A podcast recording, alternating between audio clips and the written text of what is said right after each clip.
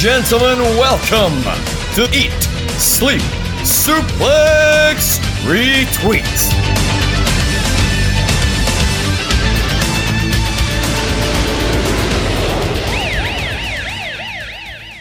Hello, folks. You're listening to the Monday Night Rewind on Super Extra Tweet Extra, the show where we review every single episode of Raw Nitro from the Monday Night War. My name is Nathan Fisher, and as always, joining me in this epic journey is a true cult of personality who does not call people in the crowd a homo and say they have a vagina. it's my cohort and comrade, Chris Murray. Chris, how's it going? Oh, I'm so happy you made that reference. I feel like that was CM Punk's lowest point. Yeah. It was uh, it was pretty bad, wasn't it? Like, and that footage Yeah, did not disappear at all. Like, so random as well, yeah. yeah. They had Be- the moustache at the time as well. Yeah, so it's he gotten someone else a homo. Please be kind to others. That is the main thing that we are saying. But yeah, how are you? Are you I'm good? good, yeah. I um, had a very exciting week this week, Nathan. Oh, yes. I hosted the big show. Not for dinner, yes, of course. Uh, I hosted the main Suplex Retweet show. It was very exciting. Yes. Have you listened? Don't worry. I have, yes, yeah. What do you think? Very was, good it, show, yeah. was it any good? It was, yes, all about character revitalizations. A lot of good points made by all. We basically covered everybody. Everyone, yeah. So, and uh, we also ran out of time, despite the fact the show was an Yeah. hour and a half. And I thought I would ask you on the spot Mm-hmm. On if the there was spot, any particular character revitalizations that we've came across in the current TV that we watched, Nitro and Raw, that you particularly like. Particularly- I don't know. I don't know if I particularly like this one, but I suppose it's a revitalization of Mr. Wonderful Paul Orndorff, of course. Oh, of course, we yeah. covered. King of the B shows right now. Let me tell you, like. Pepe, of course, he's revitalised all Yeah, the time. every yeah, how can I forget week, about yeah. Pepe? Absolutely. Yeah, so it was a really fun show. Check it out. Suplex retweet on all the normal places. Did you ever think that when we started this podcast all those many moons ago that we would get to seven episodes? Seven episodes. I'm very The impressed. I'm impressed with both of us. Lucky number seven. And of course, this week it's Raw and Nitro from the 9th of October, 1995. And in the week that saw Apollo 13 become a number one film in the UK box office, which show will be able to break away from last week's dead heat in the ratings war? But first of all, Chris, we have some housekeeping to do first. Of course, if you're listening just now, basically, uh, it's coming up to WrestleMania season. Yes, how could I forget about this? Mm. This is genuinely. This came to me on a train Mm-hmm. where I do some of my best thinking, and uh, I was like, "Well, there's two different retro shows just Yes. Mm-hmm. now. You have the best one, you have the Monday Night Rewind, then you also have the guys that do the retro review." And I was like, "Hang on, we should merge. We should have our very own invasion angle." a very, very own Time Warner Turner merge. Uh, so yeah, the retro rewind Mania special. Uh, it's ourselves, obviously Ross and Jack from the retro review, covering a Mania each. Is that correct? Yeah, Our yeah. Favorite one. And we've also all agreed not to pick 2000 or 2001 Yes. Mm-hmm. because, of course, 2001 is so good and 2000 is so bad. So we're gonna, you know, you know how when you do an average of something, you take out the extremes. We're Yeah. gonna take out the best and worst. And uh, me and you, Nathan, Mm-hmm. we're gonna pick a mania from the 90s. Yes. Now, have you got any ideas at the moment? Any you're thinking about? I was thinking WrestleMania 14, Ah, okay. Which one's that? What's the match? 98. Austin Michaels. Oh, okay. Right. I don't think I've ever seen it. Oh, it's good. Yeah. it's good. Yeah. I was thinking the Mania, the what's the Mania that opens with Owen and Brett? 94. Right, I've never seen that. Plus, it's also in the past of our retro Yeah, shows, so mm-hmm. I thought that'd be a good one maybe Yeah, to throw in. yeah. But you know, there's still time. Stay tuned to the socials while we figure out which ones we're going to do. So, and those guys are going to be picking from 2002 to To 2009. 2009, yes, Yeah, so yeah. they've got some pretty good. Oh, yeah, they've got- ruthless aggression ones. I'll be able to see my hero John Cena wrestling. Probably in the main event. I think he was in about 10 of them.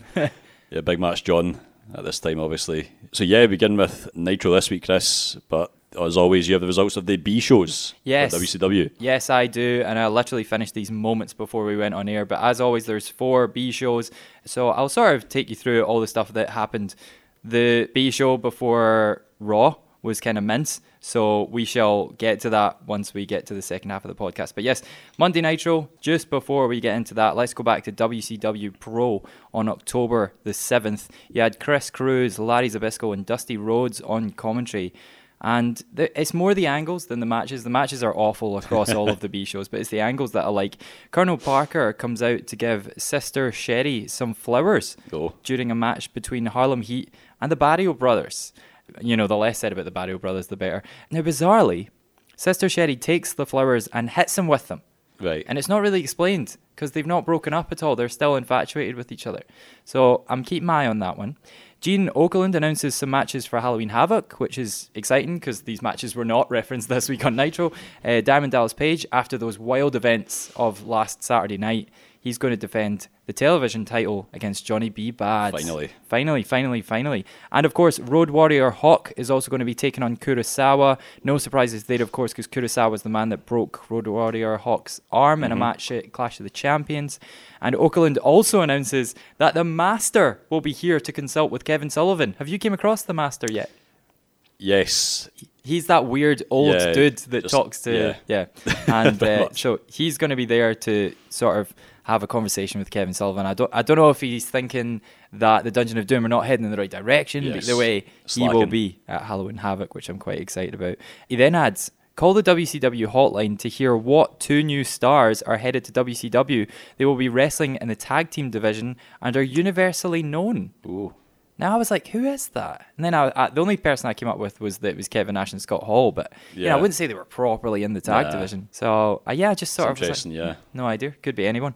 Um, the Giant cut a promo saying it's time for him to avenge the events of the Pontiac Silverdome, which is WrestleMania three, of course. Nothing like using another company's storylines to boost your own. Uh, DDP defended the US title successfully. It was the first time he defended it since he won it. He defended it against Joey Mags. That is a B plus matchup if ever I've, I've seen. And then the huge main event, Ric Flair beat Sergeant Craig Pittman. Wow. So- that, that's what he gets for beating Cobra all those times. Exactly, Match exactly. with the Nature Boy. You would think that after that huge, huge feud they had over about 15 shows, that something would come of it. But no, he's jobbed out to Flair. And after the match, Chris Cruz interviews Arn Anderson, who says this Monday night's cage match will end the Flair and Anderson feud. Something tells me mm, it would. nah. we roll on to WCW Worldwide. It's good because these shows like sort of get better. Like pros crap, and then Worldwide's a bit better, and then Saturday Night's even better. But we're on to Worldwide. We've got Tony Schiavone and Bobby Heenan on commentary. It's coming from Orlando, Florida. I'm not going to try and keep track of the venues because half the time these shows, Yeah. like some of the matches are from one venue and some are Some from another. yeah. So uh, it opens with Ric Flair defeating Bunkhouse Buck, which Heenan wrongly claims is a main event anywhere. I disagree. Uh, Gene Okerlund interviews Johnny B. Bad. Bad says that Diamond Dallas Page cost him a shot at the U- United States title, so he's coming after his title instead. I was like, Right. yeah, okay, Yeah. that, that makes sense. Yeah. Uh, Hulk Hogan and Jimmy Hart cut a promo against the Giant. He says his monster truck is being built by the same people that built the Giant's monster truck, and it's going to make the Giant's monster truck look like a micro machine. Which But- do you think that was an excellent reference to the PS2 game? Yes. Or PS1 even. What a game that was. It was absolutely That was- yeah. Brilliant. Hogan promises this is where it gets a bit dark. He promises to beat the giant and then bury him next to his father. Which he said that on Nitro as well. did, I'm, like- I'm a bit weird about this. This just it doesn't. Was just- he wearing all black as well? Yes, Yes, so uh, it just it just all feels a bit strange, basically. But yes, Randy Savage defeated Dirty Dick Slater in the main event, and then Okerlund grabbed Randy Savage for a quick chat after the match. Now, straight away, Ric Flair comes out, and straight away Savage tries to go for him because they have a long-standing Yeah, yeah. feud. WCW security hold back Savage. Flair apologizes to him for messing with his family earlier in the year. Of course, him and Arn attacked Savage's dad Mm-hmm. at Slamboree 1994, I think it was, after a match. He tries to recruit Savage as a partner for going against Arn Anderson and Pillman, Mm-hmm. which I liked because it shows that, you know, Sting has rejected him quite a lot of Oh, times yeah, at yeah. this point, so it's good that he's actually going for someone else. Savage responds by telling him that after what he did to his dad, he can go to hell and he's never going to tag with him. So, yeah, I thought that was a really good segment. And they announced that next week we're getting Dave Sullivan against Big Bubba Rogers. Uh, and we'll also have Kurasawa, Arn Anderson, and Brian Pillman all in action. We roll on now to Saturday night, October 7th. Tony Schiavone and Dusty Rhodes, this time on commentary from Atlanta GA. This is, I added this in. This is a meaningless piece of information, but it's a piece of information that I thought you'd enjoy. Go for it. Alex Wright beats a Oh, jobber called Ray Hudson for his 50th win on TV this year. 50th. What a guy. Just give him a world title shot already. Exactly, make What a record. Absolutely huge record. And this was also the first time he won by submission. He won the match with a lion tamer. Oh. So a decent B show push he's got That's- going on. yeah. Yeah. Arn and Brian Pillman beat the stud stable. They shook hands before the match because it was heel versus heel. Ah, I like it. Quite liked it. Mm-hmm. Uh, Sister Sherry gets involved immediately to the point where Bunkhouse Buck gets annoyed and walks out on his partner, allowing Arn to hit a knee to the back and roll up Dirty Dick Slater for the victory. So a bit of uh, you know possible unrest Mm-hmm. in Colonel Parker's stable. Uh, the Renegade is back. He Oh, no. pins George South after the splash in 30 seconds. It's his first match since we saw him lose Yes. the TV title Mhm. at uh, Fall Brawl, of course. Schiavone straight away starts putting him over. He starts saying that he could be a possible challenger for DDP and Johnny B. Bad whenever the winner comes out of Halloween Havoc. That's not going to happen. No, um, we get an absolutely fantastic rematch, best B show match, and possibly even best wrestling match of the week. Best match between Dean Malenko and Eddie Guerrero, a rematch of last week's Yeah. Nitro. It's absolutely excellent. Alex Wright appears by the aisle because he's amazing, and there's a bit of speculation from Dusty Rhodes that the three might have a sort of round robin tournament Oh, on good. Saturday night in the future, which I thought was cool. Dean Malenko kicks out of the frog splash from Eddie, which was huge. Eddie injures his knee doing a plancha over the top rope. It leads to Malenko hitting a tiger bomb for the win in a 14 minute match. On Absolutely Sat- excellent. On Saturday night, that's It's quite huge. lengthy for a B show. Exactly, match, exactly. you know. The whole match is on YouTube. I will tell Oh, everyone definitely. that's listening, please Definitely go away out, and yeah. watch it. People were saying on the internet that this wasn't just like match of the night. That this was potentially WCW's match of the year up to this point, which is huge praise indeed. Okerlund interviewed Johnny B. Bad again. He says he's training hard for Halloween Havoc. He's got a bad mood waiting for DDP, which is one of his many moves that has bad in the title. He hopes that he can get a date with the Diamond Doll because if she's willing to go out with Page, she'd be willing to go out with him. It's a really interesting logic. And uh, Hacksaw Jim Duggan beat Big Bubba Rogers after hitting him with a taped fist in 8 minutes 40. Jesus Christ. so after the match, Big Bubba Rogers and VK Wall Street put a beat down on Hacksaw, and in a really bizarre turn of events, Wall Street ripped off his own trousers to get more leverage in kicking in Duggan. And Dusty Rhodes codes a bit nuts on commentary and screams, There's a naked man stomping. Which I just Right. absolutely loved. Uh, and we wrap things up with WCW main event from October the 8th. Gene Okerlund and Bobby Heenan on commentary this time. Kurasawa and Colonel Parker cut a promo on Road Warrior Hawk. And Hawk retorts saying that he's going to do some intensive surgery to Kurasawa in mm. Detroit, which is that's intense. After a promo package for Halloween Havoc, Bobby Heenan says, We need a new Hulk Hogan toy to reflect his current injury. Absolutely Love loved that. it. Absolutely loved it. And in the main event, we get a completely unexpected WCW Tag Team title match. It was a bit disappointing because the American males retained against the Stud Stable, who are on all of these shows Oh, for no, some yeah. strange reason. And uh, yeah, we got a retention from them. The American males are massively underused, Oh, yeah. so it was cool to see them get a match. And just before we hit Nitro, would you like some backstage goss? Yes, go for it. So we read in the Wrestling Observer this week that Vader needs shoulder surgery after suffering a separated clavicle, torn rotator cuff, and an AC joint injury during his match with Hogan at Bash at the Beach. WCW still hasn't actually released him, and they're still deciding whether to keep him or not. He's actually just suspended without pay right now. Something tells me, in true Bischoff style, he's going to send a FedEx to Vader's house. and it's going to be a firing. and it's going to be all over from there. Yeah. But yeah, so he's been suspended without pay until further notice. So there is still hope that he could make it back to those WCW Nitro credits. Yeah, that exactly two words right in my mouth. And uh, currently, while he's on the shelf, technically, he's working as a motivational coach for the Colorado football team, which I thought was so, so, so interesting. And the last bit of news from the Wrestling Observer this week, which I thought you'd appreciate, it was announced that WCW does not plan to have Ric Flair turn on Sting at Halloween Havoc. Mm. Or do they? Stay tuned to find out.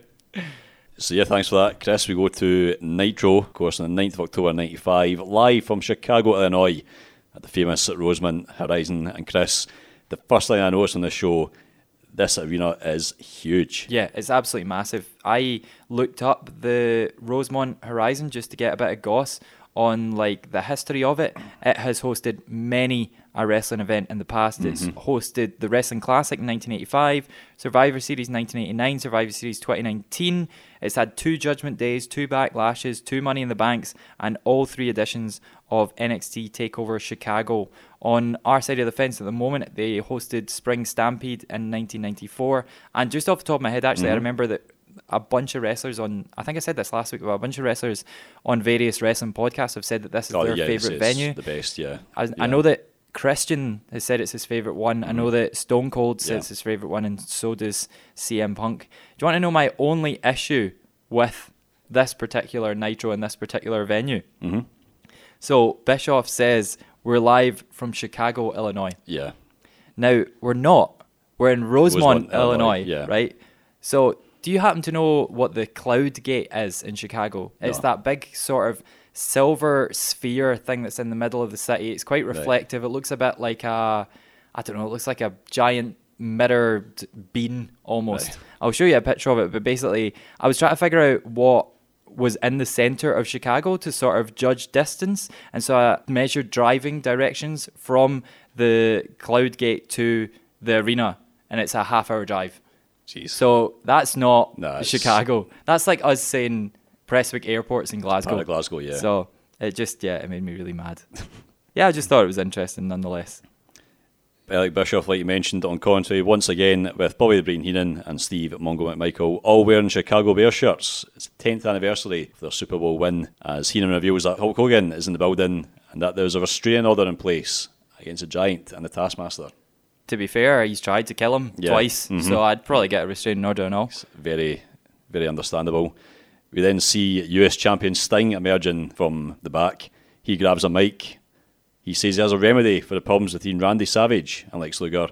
And later on tonight, he is going to solve those problems. Yeah, I like this. I like this because Sting hasn't featured loads on Nitro. No, like he was no. on the first one. He was Yes. On Fall Brawl, and has he been on Nitro since? He was on the second one defeating VK Wall Street. Oh yeah, I forgot about that one. Um, Yeah, but Sting, much like Hogan, is Yeah. underused on Nitro. I like that he like put over this show. He just screams. Mm-hmm. yeah. at- he screams that this Nitro thing is unbelievable. He's got such an intensity in his Yeah. promos. I absolutely loved it. I like this format that they have of just random people emerging and just screaming at the mic. Yeah. Yeah. And uh, it's happened loads in the last two weeks, and it is going to continue. What was the only sad thing about this intro, Nathan? You know what it is. There was someone missing. Yeah, there was, yes, Pepe. Or the Wild Thing, I guess he's called now. Missing in action. Yeah, but it'll be okay because he'll Yes, be along he later. Sting is immediately in action in this episode, Chris, as the Shark makes his entrance to face Sting for the United States Championship. As the announced team discuss what Sting meant by solving the problems between Savage and Luger. Mongo wonders if this means he'll interfere in the match. Heenan thinks the best thing to do would be for Sting to mind his own business, as allegedly Manco's Sting team brings Sting out to the ring. I actually quite liked what Bobby Yeah. Heenan said because he was like, teasing, yeah. "You're about to face the shark. Mm-hmm. Why don't you worry about the shark instead of dealing with other people's personal problems?" And I was, I wrote that down. I was like, "Yeah, Bobby, you absolutely Yeah. nailed that. I hate it when you're right." And uh, could you make out Shark's entrance music? Was it not just a Jaws ripoff? That's what I thought. Thing? Yeah. I literally wrote that down. I was like, it Yeah. sounds a bit like Jaws, but I can't quite tell what's going on. I'm very curious to sort of like see if it's on YouTube and see what Yeah. actually it is. But it was it was very very strange. Shark gets a jump on Sting as he enters the ring to get things underway. It's a power slam, a big elbow, and a big leg drop for a two count. Sting evades a splash from the Shark in the corner, and yeah, basically dominates the rest of the match. A couple of Stinger splashes to the back, followed by a flying crossbody for the three count. We have a Stinger squash. Winner and still the US champion. It's the man called Sting. I noted that Mongo was absolutely not bothered. He literally ended the match and just went, "Imagine that, huh? What's what, uh, Sting winning? That is came as a huge surprise to me. I was slightly annoyed by the finish because Sting has his hand under Shark's left shoulder, Oh, I didn't notice that. so his shoulder is actually not down on the for the three count. So I demand a rematch. Yeah. Make this happen, WCW. You have screwed up. We then see a recap of Hulk Hogan being attacked by a woman with a cane last week. Of course, it was Kevin Sullivan. This was actually on the start of Nitro as well, when the first for WWE Nitro a pre-show package. Yes, I noticed that as Yes, well. That was nuts, wasn't it? What I loved about this was Heenan saying they're taking them apart piece by piece, piece by piece. I just shot faded to black, just a wee, wee nuance I loved there. I noticed, like, see when you watch these clips the second time, also or the third time, because we got these clips know, yeah, yeah. twice in eight minutes, Was- which really bugged me. Yeah. Um, Hogan wasn't really high fiving the fans as he was walking around. I think he was just too busy thinking about his spot, so he's just like not really bothered. So here's a point, right? See, watching what they had the Giant, a brand new wrestler, to Yeah. Mm-hmm. Hulk Hogan, the biggest wrestler of the last 20 years and ever. Like, people must have been going nuts for this. Oh, yeah. Like, Hogan Yeah. comes in the ring, and every time you think that your hero is going to overcome this big baddie, he gets absolutely cut done down, in. yeah. It's absolutely wild. So, yeah, the only issue I did have is, as I said, we see the Hogan shave twice in eight minutes. Yeah, yeah, it's it's, just a bit overkill. Yeah, it's not interesting. So, mm. but yeah, the Giant is so freaking over. It's so much fun to watch. Our next match is Sabu versus Mr. JL. Sabu making his return to the podcast. Yay. No. Mr. JL is, of course, Jerry Lynn, one of my, one of my favourites, actually. So underrated. Um, it's Jerry Lynn. That we've seen his matches with RVD, ECW, or even TNA. Some, Oh, I don't think so. ones, yeah, I've seen a really, bunch really of uh, Jerry Lynn stuff. My main Jerry Lynn ex- exposure was when he was light heavyweight Yes, champion in mhm. like 2000, 2001. 2001, yeah. Yeah. Mhm. Then I just remember always playing as him on the in the games. oh, yeah, yeah. SmackDown just brilliant. Exactly. Yeah. Sabu makes his entrance as Bischoff further plugs the Sumo Monster Truck match to take place atop a Cobo Hall. Yes. Night of Halloween Havoc. It is going to be interesting. Bischoff states Sabu knows Detroit very, very well, of course, which is where the Cobo Hall is. Notice that Bischoff, I swear that he said he knows the joint very, very well. and I was like, ah, nice. I like did not notice that. That's so true. Yeah. Sabu gets well. Of course, that's a bit of foreshadowing. You know the story about Sabu Yes, and RVD. yes, that is one of the most annoying things that's ever happened in wrestling. RVD, why did you ruin your career? We don't need to talk about that now. You said in a recent interview that he said to Vince, don't make me a champion. Like, don't, because it just won't end well. I will not be able to control Yeah. myself. And then obviously he got suspended because of that incident with Sabu. And then he was suspended for 30 days, I think it was 60 actually. Then he said to Paul Heyman, Can you ask Vince for me if I can actually stay off for a bit longer because I'm quite enjoying just like, Oh my reco- God. recovering and stuff. And Heyman didn't bother asking him. So he's back after like 60 days, no time off That's excellent. RVD. He wasn't getting paid for those 60 days, right? I think he was. Ah, oh, well, hell yeah. So yeah. I more time off paid. Take, take six Yeah. months. excellent. This is, of course, the Rosemont Horizon, so we have a big Sabu chant from the crowd, a bit different compared to the last time he's been on the show. Mr. JL makes his entrance as the camera cuts to young Justin Roberts in the crowd. Do you notice that? No, what's actually? Yes. Justin Roberts, of course, AEW announcer. Very young, must be about 14, 15 here. That's amazing. Do you know that he was on Jerry Springer? No? I've uh, watched that clip. I can't remember why, but he's on Jerry Springer when he's quite young as well, and he admits that Jerry Springer like pay actors to come on the show, which I thought was in. I really liked Mr. JL's, and I've written it down as excellent jigga jigga guitar music. Yes. I, I really really enjoyed that. And uh, did you notice Bischoff said this man is very mysterious, and he kept saying mysterious, and I was like, are you trying to make us think that this is Rey Yeah. And uh, Anyone but Jerry Lynn. I was like, you know that that is wildly different from the man that you think it is. So yeah, I was a bit, I was just like, yeah, whatever. But I was like, are you trying to make us think it's Rey Mysterio? But yeah, there was a Sabu rules ECW sign in the crowd facing the hard camera. Obviously managed to sneak that past security, but later on, two members of the security team are seen telling that fan to take the sign away, oh really? and they actually see this the fan handing it over. it's like, Oh, that's such a shame. yeah, I read in the dirt sheets for this week as well that fans were absolutely raging for the recent. Uh, I think it was Denver last week or maybe two weeks ago. Oh, yeah, fans were raging because they turned up, they got all their signs taken off them.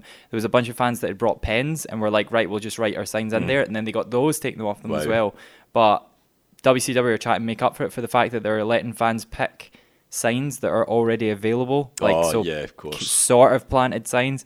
Did you also notice that in the crowd there was a huge Hogan sucks chant? yes, yep, Absolutely loved it. I was like, Yep. oh, of course, we're in Chicago. Aye, They're yeah. marks. Mhm. They're, they are smarks even. They absolutely hate guys like Hogan, which um, we'll talk more about that once Hogan makes his entrance later.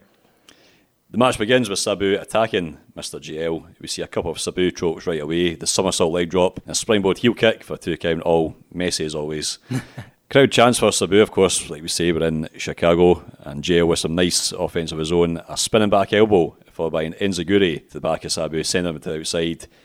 JL follows us up with a tope through the ropes, but we go back into the ring. Sabu hits a spinning wheel kick, which barely connects, sending JL back to the outside, followed by flying over the top rope himself with a somersault plancha, which sends JL to the guardrail.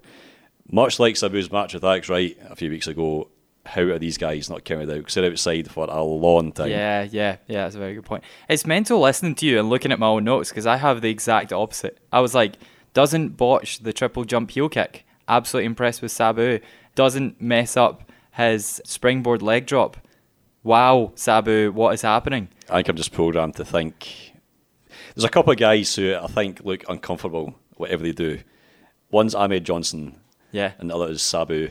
Not designed to be wrestlers. Not very aesthetically pleasing. Yeah. I think. Yeah. Yeah, I probably had very selective vision as well and just decided to point out the stuff that was good because Sabu has been really, really bad Yeah. on this podcast No, so far terrible. and will have a bad future in this company.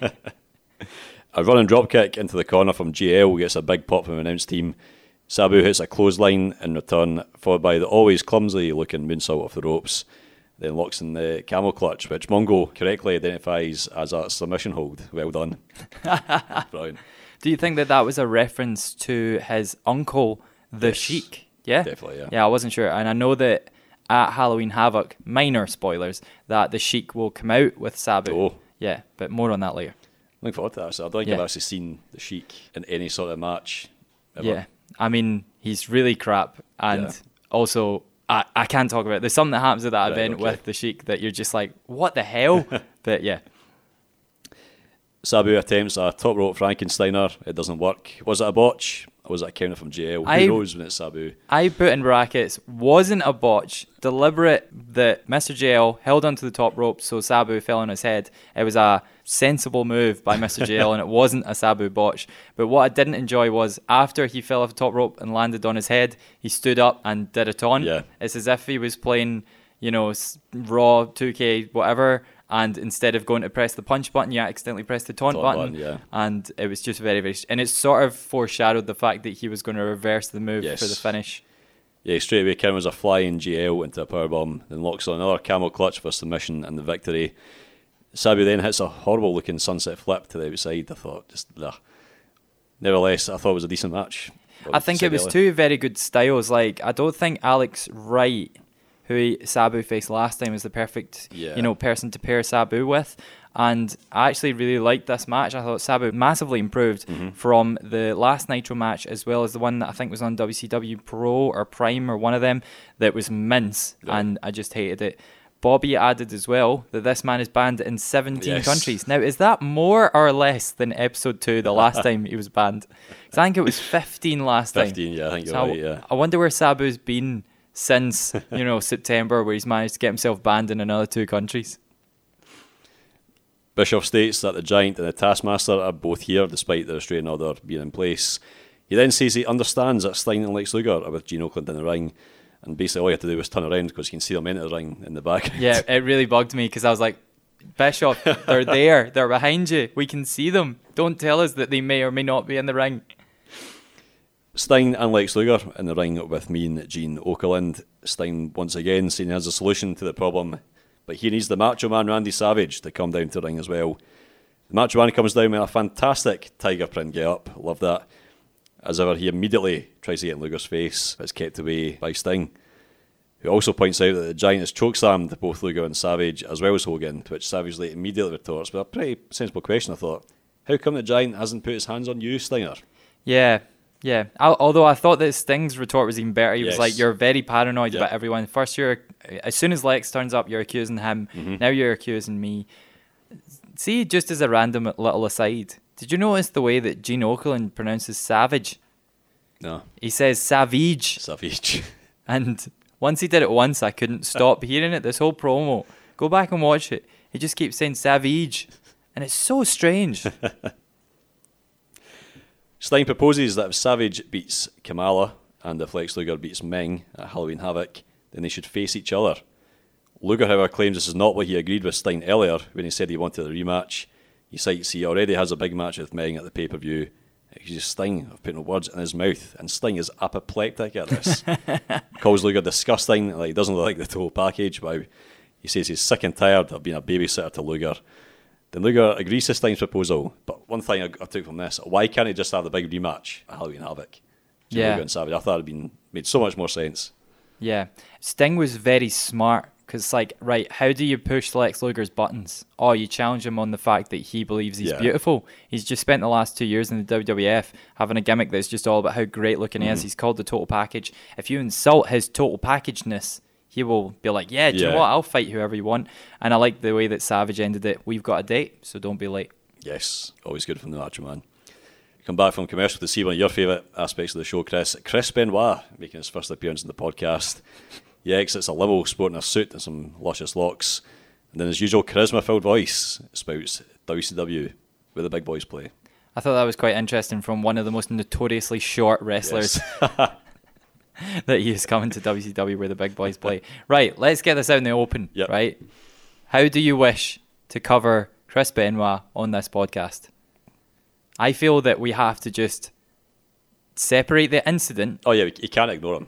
from what's happened Yeah. and just, you know, cover his wrestling career Mm-hmm. as it is. Obviously, everything that went down at the end of his career is so, so terrible. Oh, yeah, yeah. But we're going to try and continue to review him as a wrestler, Mm-hmm. different to what he did as a terrible human being. Does that make sense? Yes, Right. yeah. Excellent. We're on the same page. We've got a while because he's, he's not going to turn up for ages anyway. So we go to Big Bubba versus Road Warrior Hawk. But first, Chris, Disco Inferno makes another appearance. His music hits as he appears the entranceway, some fantastic dancing as per. But Big Bubba's music eventually cuts him off. But Disco Inferno has a boombox handy. I love that. So you can continue to boogie on down. Genius. This is Bubba's first appearance in the pod since our debut episode. Yeah, His first yeah. appearance on the podcast. Yeah, I loved the Disco Inferno Yeah, bit. right. I hated him like two weeks ago, and straight away when his music hit, I was like, "Yes, Disco's back!" I think his music is amazing. Yes. it's, it's into now top five in WCW because we've got like Sting, Flair, Arn, Arn, yeah. Hogan, Yeah. and I think him. Uh, I loved it. I love the boombox. I love the idea that wrestlers' entrance musics are their favorite song. Yeah. Like, because Yeah. Disco proper dances to this song. He really, really enjoys it. And I thought, has Disco actually wrestled yet? Or has he just did these little segments? Apart from that match, we're right. No. Yeah. That's okay. it, yeah. Absolutely excellent. Love it. Hawk makes his way down to the ring. A decent pop, as we are, of course, in Road Warrior country. He isn't best pleased with Disco, who steals a kid's WCW cap and puts it on a Hawk's shoulder spikes. What is with these kleptomaniac heels? We had Jean Pierre Lafitte on Raw and now Disco Inferno, stealing stuff from the crowd.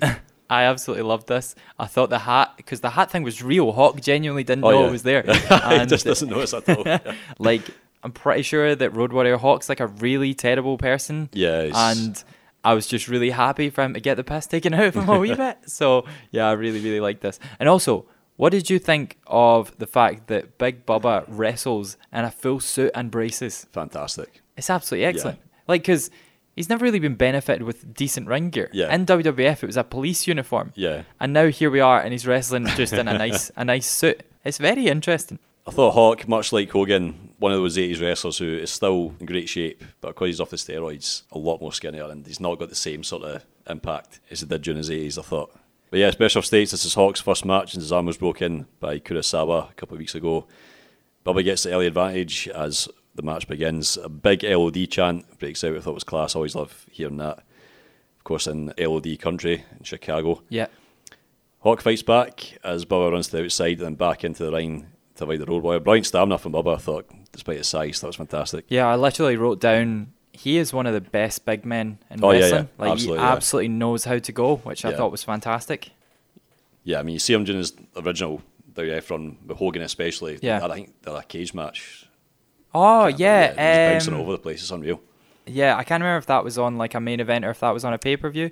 The two wrestlers who I think were most underutilized in those early WWF post Mania One runs were the Big Boss Man Mm-hmm. Yeah. and you know the Shark. Earthquake, whatever he was yeah, at the yeah. time, John Tenta. Oh, yeah. I think both of them had these massive moments where they genuinely could have put the belt on them. Oh, yeah, but it just it just didn't Just happen. didn't It- happen, it. Mm-hmm. always peters out to some sort of tag match. But yeah, there's a couple of iconic moments of Big Bubba going over Hogan in WWF, and same with Earthquake, which are moments that those wrestlers will probably treasure forever because they get to go over the biggest guy. It's just a shame that it never really materializes for them later on in their careers, which is a shame. Disco Inferno appears once more, this time on the ring apron. Hawk rips off his shirt, which is a nice Milan number, according to Heenan, as they fight up the entranceway. Hawk then realises he's getting counted out. He attempts to run back to the ring, but does not make the count. As referee Nick Patrick awards the win to Big Bubba. Disco Inferno, probably only plus point in this match. Yeah, very, totally. very short. Yeah, I kind of hated this match. It was probably my least favorite match of both shows Yeah. because it was kind of pointless. I don't like Road Warrior Hawk like Nah. as a person. I don't like. I know he's supposed to be the face in this match, but I was like, I don't care for you. I guess they are. They need to like build towards the Kurasawa match, but then his first match back, he gets counted out. It makes Yeah. no sense. Uh, noted a little funny bit of commentary that I thought I'd share with you. Eric Bischoff says, "I know my daughter Montana is watching yeah. this at home. He, uh, she's very concerned about Hulk Hogan and." Bobby Heenan just goes, "You live in Montana." Bischoff straight away, says, "No, my daughter's name is Montana." I, it was so off the cuff. I just absolutely loved it. That's the genius of Heenan, just Stuff like that. away, yeah. I swear that as we go to commercial, there's someone, possibly Hawk, shouting shit. Really? Joe cuts to commercial. Uh, If you go back and listen to it, someone I don't know if it's the crowd, I don't know if it's like a production team member or whatever, but it might be Hawk himself. Someone's definitely shouting it. Just uh, Oh, really? Yeah, I noticed that Bobby Heenan does like to shout something Oh, yeah, yeah. just before, but I don't think it was. I don't think it was him. But yeah, I'll definitely go back and check that out. Would not want to beat Disco Inferno. Don't leave us now, Hogan, when we return.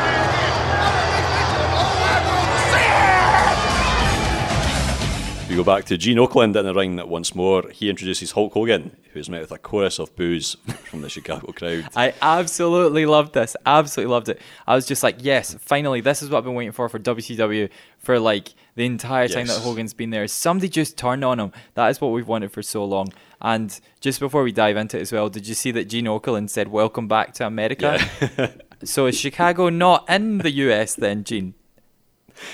Separate independent nation. Exactly, within the country. So yeah, he's met with a chorus of boos from the Chicago crowd. But Justin Roberts, he's not one of them. He gets more airtime. Oh, re- cheering for how Hogan. did I miss this? I clearly wasn't paying any attention to the fans. Ugh, I'm gutted. Hogan, as he was on the B shows this week, dressing all black. His moustache is now gone after the attack by Sullivan and the Giant. I discovered something quite interesting this Mm. week with regards to Hogan's entrance music. Oh, So I was watching King of the Ring, I think 1993, the first one Oh, that yeah. features Hogan, Zuna, and also Bret winning King of the Ring. yes. Is uh, that 90? I think it's 90. Let's just say 93, it is. But in the opening for that pay per view, Hogan does a promo with Jimmy Hart. And Right. in Jimmy Hart's bit of the promo, he says he's got the red, white, and blue running through his veins, and he was Oh. born and raised in the US of A. Nice. And I was like, did WCW just hear that and go, write that Yeah, down? that's it. That's money. Absolutely loved it. So yeah, just it was weird because like that's well, it's two years ago, so it's entirely possible that they just stole it. Because also that would have been Hogan's last WWF match, yes, it and was. Yeah. and then of course, just slightly later, I think maybe like less than a year later, you'd be in WCW Mm-hmm. with this music. So absolutely excellent, love it. People want to know what's it like to manage Hulk Hogan? What's he all about? This man has red, white, and blue running through his veins, and he was born and raised in the USA. Hogan tells Mean Gene and Jimmy Hart to keep their mouth shut. It's time to take care of the family business. He's going to play the Giant and Sullivan's game, and again references beating Giant's father, wink, Andre the Giant at WrestleMania 3. He calls out the Giant, vowing to rip this neck brace off and beat him right in the middle of this ring, brother, to a chorus of boos. Yeah, do you know what really bugged me about Hogan's promo, right? All he says about the Giant is that he's big and stinky. Yeah. Or he's big and nasty. And I'm like, this man tried to break your Yes. neck. Why are you not angrier at him? Mm-hmm. Like, he just does all these like wrestling tropes that have been going on since the 80s. And I was just like, Hogan, give me something. Like, give me something to like latch onto here. Tell me why I should care that you want to fight the Giant. What I loved about this, though, is the next part where obviously there's a restraining order in place. So when Hogan calls out the giant, Gene goes, Well, nah, it's not going to happen. because we have an order in place, pal.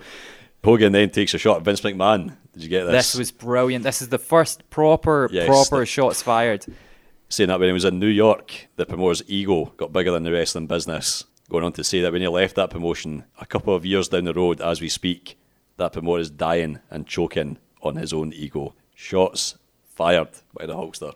Yeah, it was so weird. He was like, that promoter's dying. He's choking on his own ego. And then he said, I found somewhere that Hulkamania can grow. Yeah. Now, that's very funny in retrospect as well, because obviously, Hulkamania is entering its dying breaths. Yeah. Mm-hmm. Like, literally, it's got months left before the start of something huge. It's into the final months, whereas WWE is still going strong today. Oh, So yeah. Hogan couldn't have been more wrong. And then the ambulance noises hit. Yes. And this next bit is one of my favorite bits. I have wanted to find this clip for years because I remember seeing it maybe when I was younger, maybe like in the last five, ten years, and it's just the image of the monster truck Yeah. with Zodiac, Zodiac, yeah. hanging out the sunroof, waving his arms, and I just remember thinking, imagine knowing that's your job, I know. right? Zodiac, get up on the roof. You're gonna wave your arms about while we drive this monster truck. It was the best thing ever. There's another bit as well, which I was trying so hard not to laugh, but Hogan compares Sullivan and the Giant shaving his mustache to putting graffiti all over the Washington Monument and burning the American flag. He's so up his own arse, isn't he? Like he, Hogan, you are not America. like you are not a country. Like or the US, I should say. It's just a lot about this promo made me really mad. It's as if Hogan knew that he was in Chicago and he Yeah. knew the fans weren't going to be with him, and he mm. just went, "Oh, screw it. Let's Yeah. just let's just fully turn them against me." Hogan dares the dungeon to come into the arena. However, Mean Gene again has to explain that there's a restraining order. Restraining order. so Hogan goes out to meet them instead, and I think that's pretty much all we get. Yeah, that, that, that that's literally just how it ends, and we don't see Hogan on TV again. Now, next they run a promo for Halloween Havoc, and I mm-hmm. noticed something really interesting. I was dying to tell you this. Go. Have you ever noticed that the promo image for Giant's truck doesn't actually match the truck itself? All right, okay. So the promo image is a green truck that says Yes. Giant along the Yeah. sides, right? But his actual truck is like his body Yeah. with like teeth at the front Teeth, or yeah. something. isn't it? So I was like, why have you changed that Aye. picture? Because it's there all the way through to Halloween Havoc, which I thought was really interesting. It's as if someone designed Yeah, a just- truck and then they went, Oh, actually, we're, we're just going to make you this truck. Is that all right? And then nobody thought to ever change it, which I thought was interesting. We see the steel cage for Flair versus Anderson getting lowered. Huge pyro for the cage as we go to commercial. Love that. Love that when you see like Hell in a Cell getting lowered as well. The lights, Yeah. even oh, fantastic. Really, really excellent. Did you see what happened in between Hogan leaving and the match starting? We finally got the reappearance of my favourite ever Chicago Bears player, Pepe, Yes. in full Chicago Bears uniform. I like that actually. I thought it was pretty funny. I mean, I've got a dog myself, and there was a Wraith Wars outfit for dogs out there. I'd probably buy it too. So fair play. Absolutely excellent. I literally was just like, this dog is so chill. Yeah. He Oh, yeah. Mm-hmm. sits there with Mongo, who I'm pretty sure Mongo doesn't own Pepe. Unless he does, who knows? um, I need to find out if Pepe's got a Wikipedia page or anything. But like the police run up to the desk, they whisper in Bischoff's ear, Yeah. and he doesn't flinch at all. He just kind of Oh, yeah. sits there and then he looks at the police as if he's like, "All right, do you want to come pet me?" And what do you think of my helmet? and not in that way. And um, it's just that it's just such a sound wee dog. I absolutely loved it. There's a great line from Heenan as well, where he states that there are more cops out here than when they busted Al Capone and John Dillinger, organised crime figures from Chicago back in the 20s and 30s. That was a Oh, good see, I, line. I'd heard of them, but I didn't know they were from Chicago. So that's Oh, actually ah, oh ah, again, Bobby Heenan just, absolutely killing Point. it. So yeah, it's time for a main event, the steel cage match. Arn Anderson versus Nature Boy Ric Flair. Arn is already in the ring. No entrance. Yeah. And no epic music. This is bullshit, is what it says in my notes. I want I to agree. hear the Horseman theme tune. Flair comes down to the ring. It pretty much runs right into the ring as both guys go straight at it, exchanging punches and chops. But did you notice this? How small is this steel cage? Yeah. Do you know what bugged me about it? See when they were lifting their arms up to Yeah. do like double axe handles, their arms were above the Yeah, height of the cage. stupid. It was just to- so small and so rickety. It's probably that's easily the worst cage design I think I've ever seen. yeah. Stupid. Do you remember? I don't know if you've ever seen it. There's a, I think it's a match from ECW, which is Tommy Dreamer and Raven, and they use what looks like an equally rickety Yes. cage. Yeah. Yeah, is when they gets the uh, The chair shot. Yes, yeah, the the chair chair shot, yeah. while he's tied to one of the walls. yeah. But it's made up for the fact that we're watching two, Two fantastic all time, wrestlers. yeah. Arn is one of the best sellers Yes. in the business. Flair is also one of the best strikers, so it's the perfect combination. Flair's punches, I don't know what it is. They just look so Yeah. so good. Arn just sells them perfectly. Like he's always like flailing about. He's always getting hit perfectly. Ah, it's just beautiful wrestling to watch. Arn gets the initial advantage, gets Flair out of the corner into the traditional backdrop spot before Arn throws him face first into the cage wall. Like you mentioned, he could win this now if he wants, to be honest. Just need to climb the top rope and it's pretty much out of the cage. Did you notice at this bit that the crowd were chanting for something, but I couldn't quite make out what it was, and I settled on. It sounds a bit like "We Want Blood," which I thought, oh, it's a cage Makes match, sense. possible. Yeah. Did you hear the chant and Did you have any Uh, idea? yeah, I know what you mean. Yeah, maybe I think it, maybe it was We Want Blood. But Sounds like, oh, yeah. Chicago, maybe like ECW. ECW, yeah, I mean, but it I, makes I- sense. Yeah, I genuinely no idea what it was. Arn lands a spine on the pine. Heenan talks about how Flair cannot buy a tag team partner. That is even ignoring Heenan. Bischoff then shows us what happened during the commercial. Both guys in the top rope. Arn attempts to get out of the cage, but Flair chops him down, leaving Arn to fall crotch first on the top rope and then to the canvas.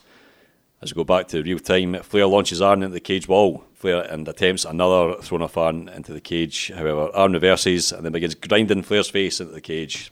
Always a great spot, I think. I loved it. Uh, Bobby Heenan also had an excellent line. He said, "He's made his bed. No, he's made his cage, and now he has to fight in it." Nice. He's, honestly, Nice. the guy's a wordsmith. Flair gets up, hits a clothesline, and the vertical suplex, and Arn so much energy here.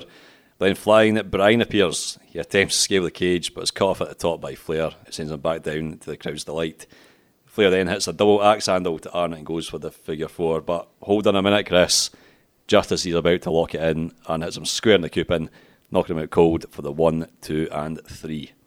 Now there is some debate in the wrestling world Yes. as to whether Arn had a loaded fist or not.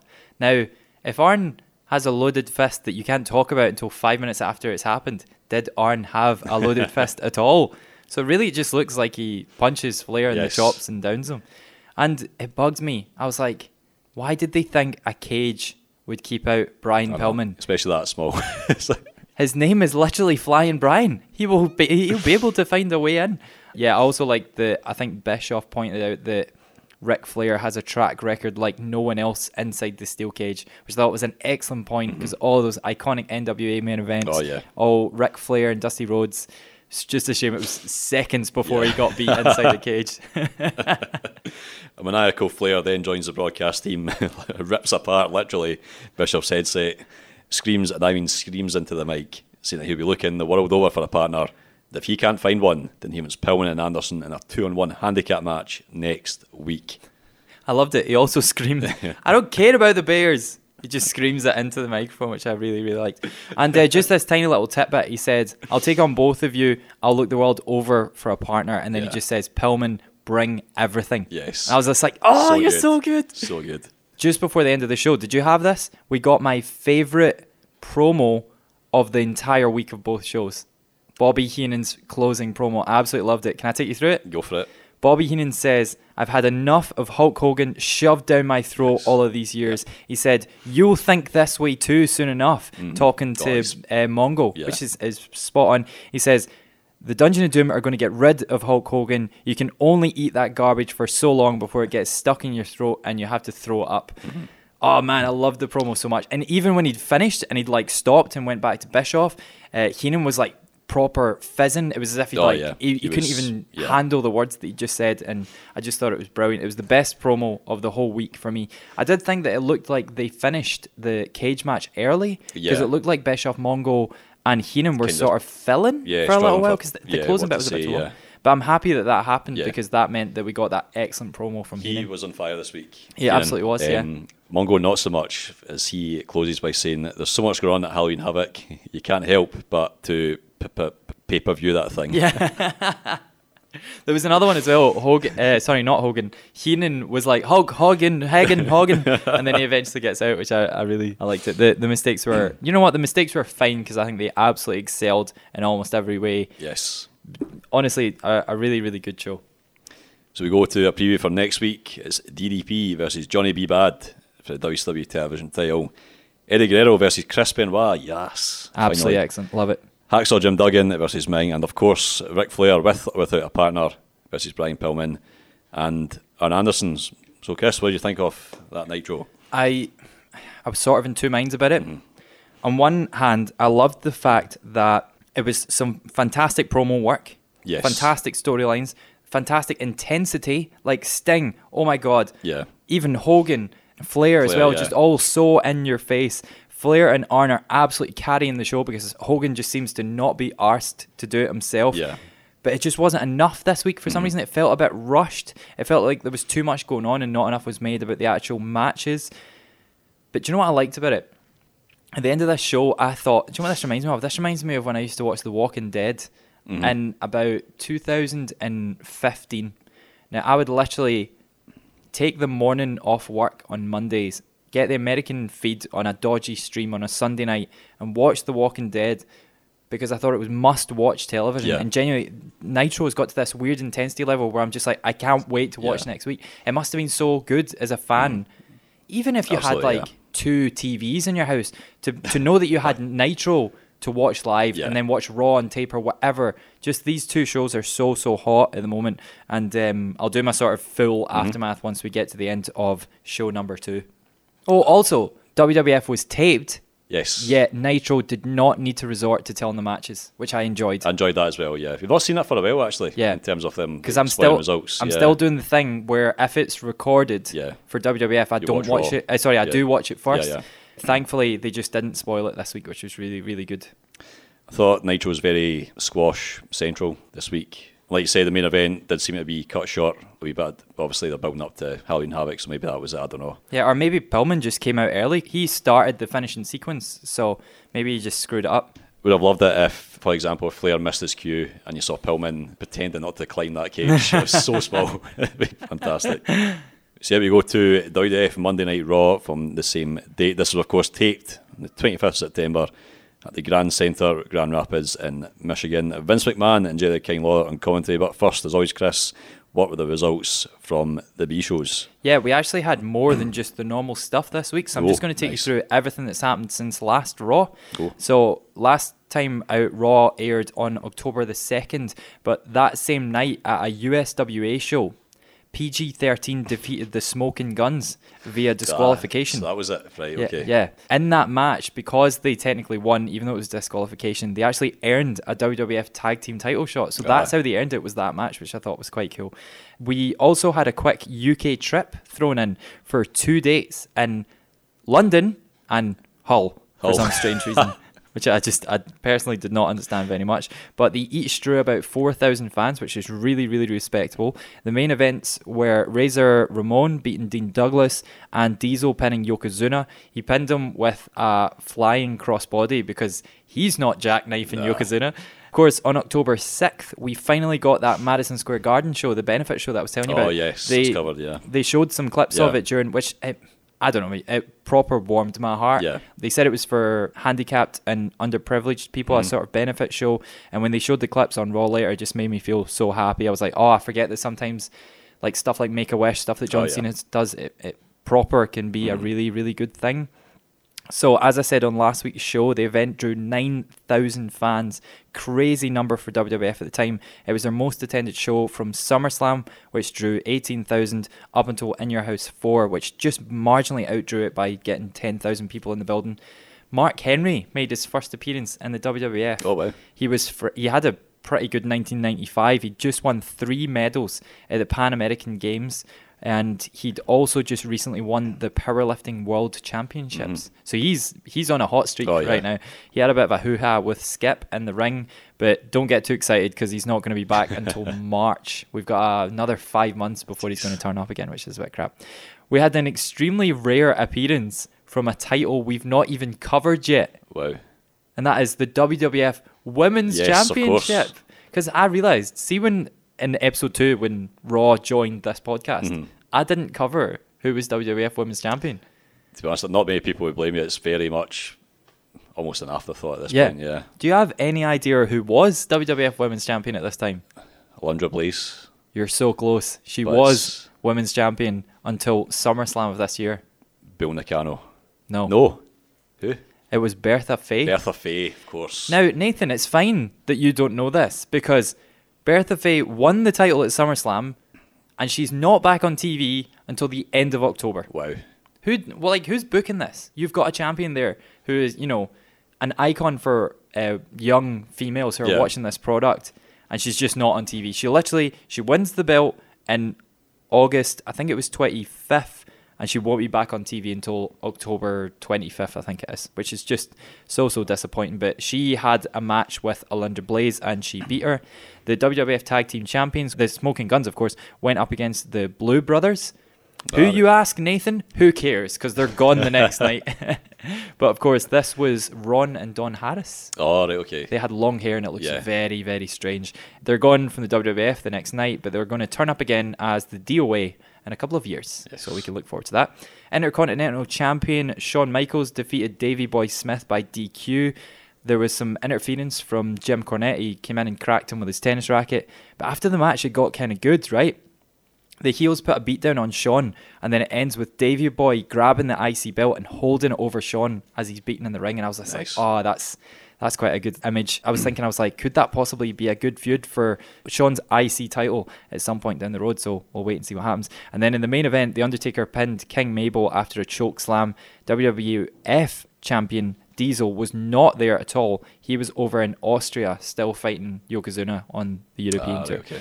So that leads us to what happened on Superstars for October 7th. And not much really happened. I was actually really disappointed in this show. It was taped on the 26th of September alongside last week's Superstars.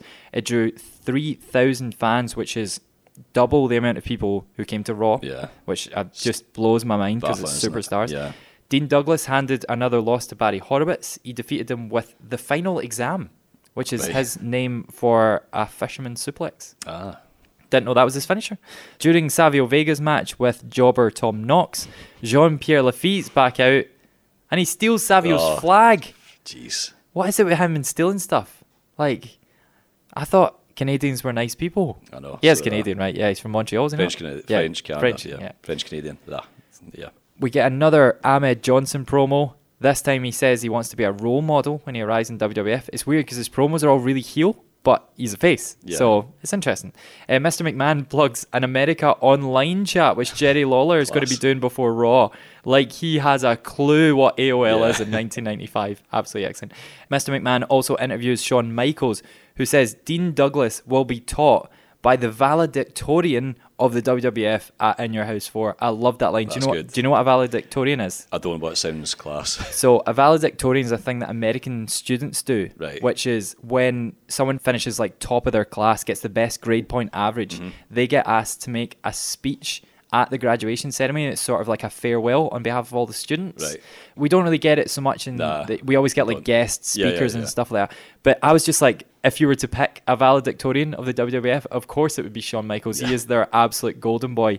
And I just thought that yeah, it was a really nice, nice That was good. terminology. The Million Dollar Corporation picked up the win for Ted DiBiase as Sid and Kama defeated Bam Bam and Henry Godwinn. Sid is once again absolutely wasted in this match, and I hate that since the first Raw he's just disappeared. So, yeah, he's been nowhere. I much, yeah. I'm trying to debate if this there's a title run he has, Mm-hmm. and I'm like, has that happened? Has that not happened? I just want it to. Don't spoil it for me. I just want. I might go back and watch. and then the huge main event and his massive return to superstars, Marty Jannetty picks up the win over the Brooklyn Brawler. Oh, of course. So not a very good one. Uh, during the match, Goldust cuts a promo on Marty via split screen. Their match is on the horizon. We get an announcement that next week WWF champion Diesel's going to be back from Europe. He's going to be wrestling Waylon Mercy. But apart from that, there's literally nothing of note on this show. It made me really sad. It was disappointing because do you remember we were in the Dirty Sheets last week and I told you that Bill Watts said he wants to boost Superstars Mm-hmm. Yeah, yeah. ratings? It's just not happened. Like It's the show's nah. gone downhill in the last two weeks, and I'm going to have some big Bill Watts news on next week's Nice. show. So just stay tuned for that. Just before we hit Raw, do you want uh, some more backstage goss? Absolutely. So we spoke a bit about women's wrestling there with Mm-hmm. Alundra Blaze and uh, the other one, Bertha Faye. this week, WWF agreed to bring six wrestlers over from All Japan Women. They're going to be coming to this year's Survivor Series, and they're going to be split between the teams of Bertha Faye and Alundra Mm-hmm. Blaze. So one of them is AEW wrestler Aja Kong. Yes. Aja Kong. Aja Kong, yeah. Aja Kong. Legend, yeah. Which I, I was like, that's pretty cool because I only know her because of AEW because, you know, I'm a stupid young wrestling fan. Vince has also booked an interview with a budding young wrestler that he might be bringing to the WWF. And that wrestler's name was Steve Austin. Oh, wow. Meltzer notes Fantastic. in The Observer this week, he says, I actually think he should go to All Japan Pro Wrestling because I think he's good, he's got potential to be a bigger star there. I, d- I love it when he's wrong. Don't you just That's- love that's it when he's wrong? that's. So so that leads us nicely into Raw. This is the third of four Raws recorded in one Yeah, night. It makes me so depressed. There's 1,500 fans in attendance, but I bet you some of them have already left because they've already sat Yeah. through two Raws. And who can possibly still be available to wrestle for these next two shows? Like, they're really drawing this out. Do you know what? I was fine with one event, three Raws, but I can't do one event, four Raws. Four, it just nah, seems just ridiculous. Thankfully, by stretched out, yeah. Exactly, it's too Yeah. stretched. Thankfully, by the time we get to the main Monday Night War of like 97, 98, it's like Kicks one on, off, one yeah. off, I think Mhm, it is. yeah. And then by the time we hit 2001, I think it's every Both single live, week. yeah. So we're in the absolute doldrums of events for WWF. Thankfully, their product is still managing to sort of keep up. But yeah, the Grand Centre in Grand Rapids is no Rosemont Horizon. It absolutely is not. However, we do have a pretty star-studded opening match. yeah, God, I literally was like, oh my God, this is opening the show. This is so goddamn exciting. It's Owen Hart, Yokozuna, and the British Bulldog versus Diesel, Shawn Michaels, and The Undertaker. Undertaker's gone hits, and the crowd pops huge. Fantastic entrance as always, even in an arena this small. We've said it before, but still iconic. Back from commercial to see highlights of Shawn Michaels speak to school kids at a conference. He talks about how events like this mean so much to him, but boy, does he look terrible. He looks off his nuts. Yes. He absolutely. I literally was like, Shawn Michaels has taken gear immediately before this. He's so twitchy. He's like Yeah, he's- sweating all the way down yeah, his face. that's what I noticed as well, just covered in sweat. I was just like, Shawn Michaels, man, if you're chatting to kids about having a 98% attendance record, try and not do blow before the, you do the promo. Allegedly, he might have just been hot. Shawn makes his entrance with Vince calling him the most flamboyant, most charismatic, and perhaps the most resilient WWF superstar in the world today. Vince just ask him out already, honestly. yeah, this is obviously following on from when Shawn got naked, and Vince absolutely loved that as well. Diesel makes his entrance for commercial, and we come back to see Owen Hart and Shawn Michaels in the ring as the action is underway. This bugged me, the entrances. Yeah, just Did you notice that Shawn Michaels' entrance, brilliant. Yeah. Absolute spotlight is on him. He is a star. He's had the WWF title at this point. Has he had it once? No. No. Well, he's he's definitely on- like on the the biggest. ascendancy, yeah. he's he's the biggest star in the company. But then he can't let anyone else have, Have it. it, See when Diesel walks to the ring, Shawn Michaels gets up on the top rope. Yeah. To literally make himself bigger than Diesel, make himself bigger than the biggest star in the company, and it just it really annoyed me because this is the first time we've got to see Diesel properly, and I was so excited. I was just like, now in the next 10, 15 minutes, I'm going to find out why he's champion, why he's so good, because all I've seen up to this point is that stupid tag team match. Yeah. Albeit this tag team match as well, but I was just like, I really wanted to be so impressed by Diesel, and then Shawn Michaels just goes and like Mm. grabs all of the spotlight. It's just a little aside because it's it's not like it was written into the program, but it just yeah, it just bugged me. I wish Shawn hadn't done that. and these guys are pals. Yeah, You know, exactly. these- yeah, they're literally best mates. Like, So Owen and Shawn Michaels kick things off. Both guys pretty much equal until Shawn locks in an armbar on the King of Hearts. Some great exchanges from both guys, each running the ropes. A big leapfrog from Shawn, who clotheslines Owen to the outside. Bulldog comes into the ring after Shawn, however, a big melee and ensues involving all six men. Which sees Diesel and Shawn throw Owen and Bulldog into Yokozuna, and they get flattened as a result. Diesel and Taker then hit big boots to the big guy who gets sent to the outside. The faces remain in the ring while Jim Cornette tries to rally his team together. I absolutely loved this. Yeah, Straight away. I was just like, why did I not remember a significant Shawn Michaels Owen Hart match? I don't think they've uh, really, yeah, outside of point. probably Rockers versus Hart Foundation Yeah. type stuff, I was just like, I don't think I've seen them wrestle before. And Mm. then every combination of wrestler that would tag in and out, there was always this great dynamic. If it was like Shawn or Owen working against the bigger guys, they did this like bigger, smaller guy mm-hmm. dynamic.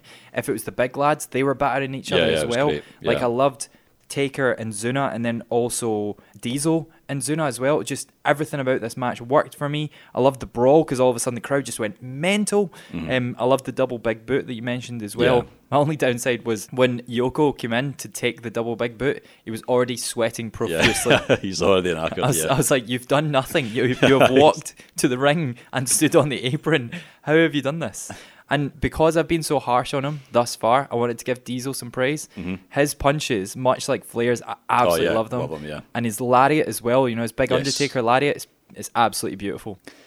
don't know if you noticed this bit here, but Bulldog gets sent to the outside. He's met by Undertaker, It looks like Taker's about to go for the choke slam. However, he merely plants Bulldog's arse on the apron, It's quite nice. Yeah, it was so weird. It was like, ah, he's going to choke something. And then it was just like, sit down. Nicely sat him down on the apron. Bulldog tags in Yokozuna as kind remarks that if Chris Columbus would have never bothered to discover America if he knew something like this was going to happen. Vince responds with, What are you talking about? I didn't notice that. That's excellent. But Some, I mean, sometimes that reaction is necessary. Undertaker gets tagged in to Vince's delight. He hits an old school, or whatever it was called back then, to Zuna, how an attempt at a flying clothesline is countered into a nice Samoan drop. That was really nice. Yeah. And at this point, Chris, we see Waylon at Mercy at the entranceway, and he's facing Diesel on the upcoming episode of Superstars. But I don't know about you, but when I saw Waylon Mercy here, I immediately thought how cool a feud between him and the Undertaker would have been. Yeah, that was what was supposed to be happening in Your House 4. Was it? All right, yeah, okay. yeah. It says it somewhere in one of the many sheets that I've read in preparation for these shows, and it's annoying because like the peak of Waylon Mercy is already past us. Know, it yeah, was it's- that In Your House three match that I've not watched because I didn't watch In Your House three. I only watched the main event, and I'm so sad because the gimmick's so good and it's mm-hmm. so weird, and I've watched loads of promos for it on YouTube that are all excellent as well. It's just such a shame because I'm watching it knowing I was like, oh, this is going to end really soon. Yeah. and yeah, it's just such a shame. Yeah, what could have been. Yeah. Yokozuna hits a rock bottom to Shawn Michaels. Of Yeah. course, it's not called that at this point. Yeah, I tried to figure out the name. I went for an STO driver, Nice. but I don't know. Because Chris Daniels does a similar sort of thing. But his is more of a sort of trip move at the same time. So I don't know what it's called, but literally Zuna hits a really good one, and somewhere The Rock goes, ah, I think I'll have a bash at that myself. Well, Vince doesn't know what it's called either. He just shouts the trademark, what a maneuver. Oh, of course he does. You see Owen and Bulldog hit a double elbow, and Shawn gets to jump in woo from Owen. Love that. Shawn tries to make the tag. Bulldog keeps cutting him off, and there's a bit here where the camera pans to Cornette, who mentions something about suicide, and thank fuck the camera moves away from him. Oh, Jeez. okay. So I know exactly what you're talking about, and I watched it back like three or four times Yeah. to try and figure out what it was. Right. I figured out what it was, and it's not as bad as you think. Is it not? Right. So he says like, "Shut up, you something something suicide," but and then it gets cut off, and I was yeah. like, "What did he just say?" And then I sort of figured out. I was like, I've heard the name of a song before by, I can't remember who it's by, but it's Suicide Blonde, Right, okay. and Suicide Blonde refers to someone who's dyed their hair blonde, as in you've dyed yourself blonde. Suicide. ah, right, okay. So I think he was given out to some sort of wrestling fan that had dyed blonde hair, and he So, wasn't yeah. telling someone to quit, Right, commit okay. suicide. And I was good. just like, thank Yeah. God, because Jim is going to ruin his future careers by saying stuff like this. But I'm pretty sure he said suicide blonde. Yeah. I hate defending him, but I'm pretty sure that's what he said. But it was yeah, the camera cuts away. I was like, middle "Jeez." of the word. So yeah, You see what is now the standard USA chant from the crowd. Shawn still being walked over as we return from commercial. Dean Douglas makes his way down the entranceway, taking notes as always. Dean taking on Shawn Michaels, and years four that you mentioned. Referee Earl Hebner cuts off Bulldog, assisting Owen. Owen has Shawn in the abdominal stretch with Bulldog holding onto him for leverage. Hebner's not having any of this, however, kicks the arm away. And what a kick it was. Fantastic. absolutely yeah, it was absolutely excellent. What did you think of? I don't even know if you noticed this, but so when we cut to Dean Douglas on the ramp, I just happened to notice that Mr. Fuji was on the outside, or Master Fuji, as oh, Demolition Oh, right, used to yeah, call him. Did you notice right that when Yokozuna was in the ring, he would wave a Japanese flag, Mm-hmm. Yes. but when Bulldog was in the ring, he would wave a British flag. Right. And just to make things worse, I don't know if this match got booked quite late, but there was no signs of any Canadian flag. So poor Owen Poor Hart. Owen, yeah. But I did really like it. I was like, yes, as we've said on this show before, Mr. Fuji doesn't really contribute much to the show because he's got one of those, you know, Yeah. guaranteed deals. You Yeah, can work for us till you die. yeah. Yeah. And he literally, he's an excellent flag waver. Yeah. I will give him his props. There's a spot which infuriated me here. Owen that goes to the top rope for a frog splash when Raw cuts to a commercial break. It was so stupid because he literally, it was deliberate. Le- it was uh, yeah. 100% deliberate. But he leaps off. and there was Like- nothing. It was a flying nothing. He literally, before he lands the move, they've cut to the break. Yeah. Just- literally give three seconds either side. Yeah, just exactly, yeah. And it's idiots. taped. It's, What? like, it's taped as well as like post production. Oh yeah, Right. exactly. Yeah, I never thought about that. Yeah, idiots.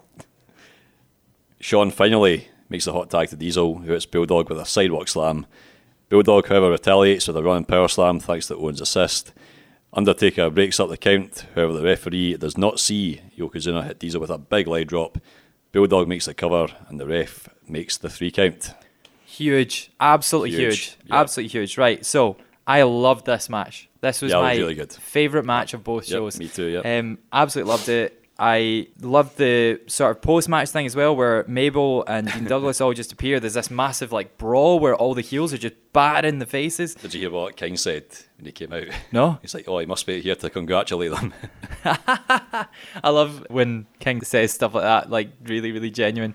There's a bit coming up later on where I think he's antagonizing Bret while Bret's in the ring. Bret then goes to punch him and he says, Oh, Bret dragged me right Yeah. over the announce table, even though he's standing on the ring apron. But yeah, I just absolutely loved the match. Can't believe it opened the card. I was really, know, really yeah. surprised at mm-hmm. that. But then I was like, oh, this is Vince. This is him. He's playing his cards. He's thinking now, right, we've got significant competition in WCW. It's- You know, we're eight weeks in or whatever. He knows he's got some big boys to take We- on yeah. over on the other side. So he puts this on first. I just absolutely loved it. Last week, WWF showed they can have good technical matches without big stars Mm-hmm. in the form of Bret versus Jean Pierre Lafitte. Yep. Whereas this year they showed that they don't need to have big technical matches, but they can have big stars, Stars, that can yeah. drag it along. Yeah. I just thought it was absolutely excellent. And would you like to know the backstory and how momentous this is to Diesel? yes. So this is Diesel's first loss in 1995. He has won 18 matches on TV without hitting a loss, and he doesn't really lose at the house shows either. It's his first loss since losing the Intercontinental belt to Razor Ramon back on August 29th, 1994. So he has gone 13 months or 406 days without actually ever being pinned. There's a couple Wow. of like, as I mentioned on the show last week, he's had a one no contest, one double disqualification in that time. But that's the first time he's been pinned in such a long amount of time. It was, I felt it was absolutely monumental. Oh, yeah, I knew he was obviously pushed heavily, but I didn't know it was that long since it was pinned. Yeah. Amazing. I actually went back and, and watched the match with Razor Ramon from uh, I think it was SummerSlam actually. And I was like, oh wow, even just in that space of time, there's, there's such a huge character development Yeah. from Diesel, which I really really appreciated. But yeah, I love this match. What were your thoughts? I thought it was excellent. Huge opening match between probably the top six guys Yeah, in the exactly, company yeah. just now. I mean, yeah, brilliant way to kick off the show. Like you said, that Mabel comes down to the ring, it's him and Yokozuna exchange leg drops to The Undertaker.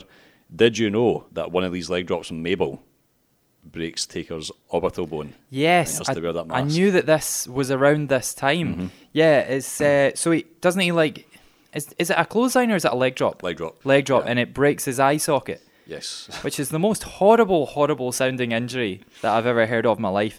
Do you think that contributed to Mabel's push not being as great as it could have been? yes.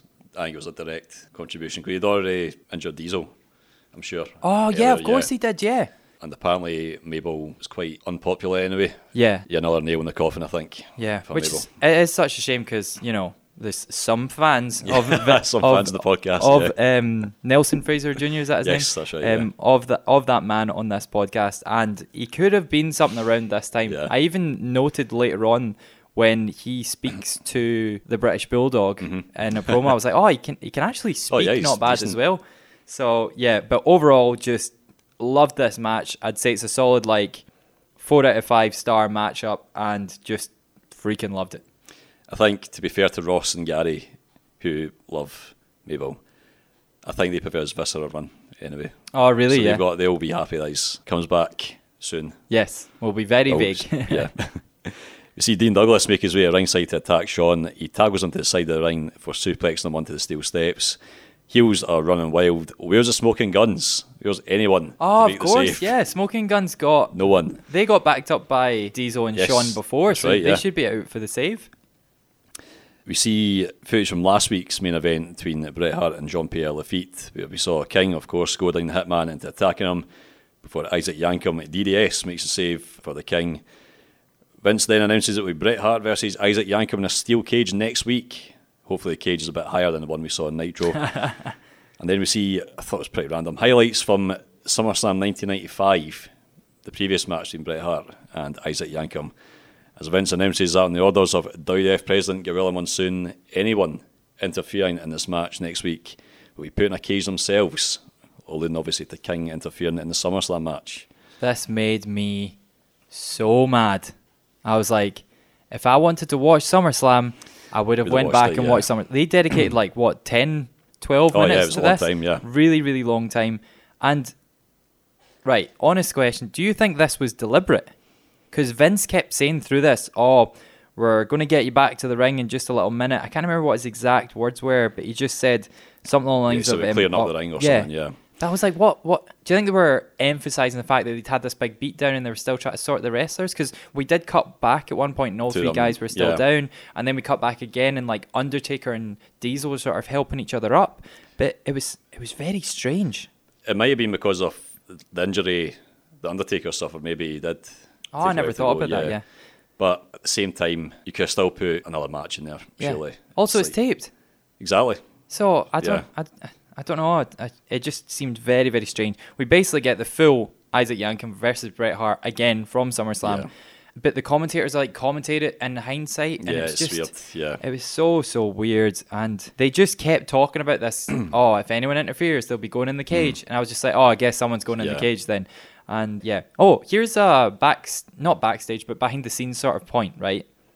Bret wrestled last week against Yes. Jean Pierre Lafitte, right? Mhm. But Bret's also going to wrestle next week against Isaac Yankem. Yeah. But those are all the same night. Yeah. So how's that going to work? Is he wrestling twice in one show? Yes. Because those be, were yeah. all recorded on Mhm. September 25th. doing double duty. And then I thought, I wonder if that was a common thing that happened in live events back in the day. Imagine it would be. Yeah. So I just it never came into my head. I thought they always sort of wrangled it so that maybe a wrestler would just stand on the ramp during a show, but then would actually wrestle on a different show. And I just thought, well done, Bret, for actually Yeah. just putting the hours in. They definitely do now. I mean, you see NXT back in the day, they do like four tapings in one go, Mm-hmm. and like you say, like one week they'd have a match, the next would be in a segment, Yeah. whatever. But they, they had the, they have the depth to do that, but Yeah. here they probably don't. Yeah, they So- probably don't. Especially the fact that like, see, while all these events are going on, like half of the crew are Are- still yeah, out in another exactly, neck yeah. Mm-hmm. of the another bit of America, or, or they're over in Europe or something like that. Like they kind of stretch themselves quite thin Yeah. for these shows, which I thought it was a bit strange. I wanted to ask you. I've never seen that SummerSlam match before, nor do I really want to. Mm. Yeah, What did too. you think of Isaac Yankem's top rope leg drop that he does to Bret while Bret's hanging in the ropes? Oh yeah, I thought it was nice. I thought it was, really yeah. nice. I was like, Mhm. can you imagine Kane doing that now? I guess he does the clothesline, which has a similar height, but I just I thought it was really, really excellent. That was the the highlight of a that match, general yeah. massive Yeah. low light. King even makes a dig at your beloved Pittsburgh Steelers. Oh, you're Jerry the King Lawler. I could have murdered you for this. Then Vince replies, "Stop it." It's so weird. He just randomly goes like those cheaters, the Pittsburgh Steelers. He saw those Pittsburgh Steelers and now he's cheating. What the hell, Jerry? Like I took this as a personal attack, right?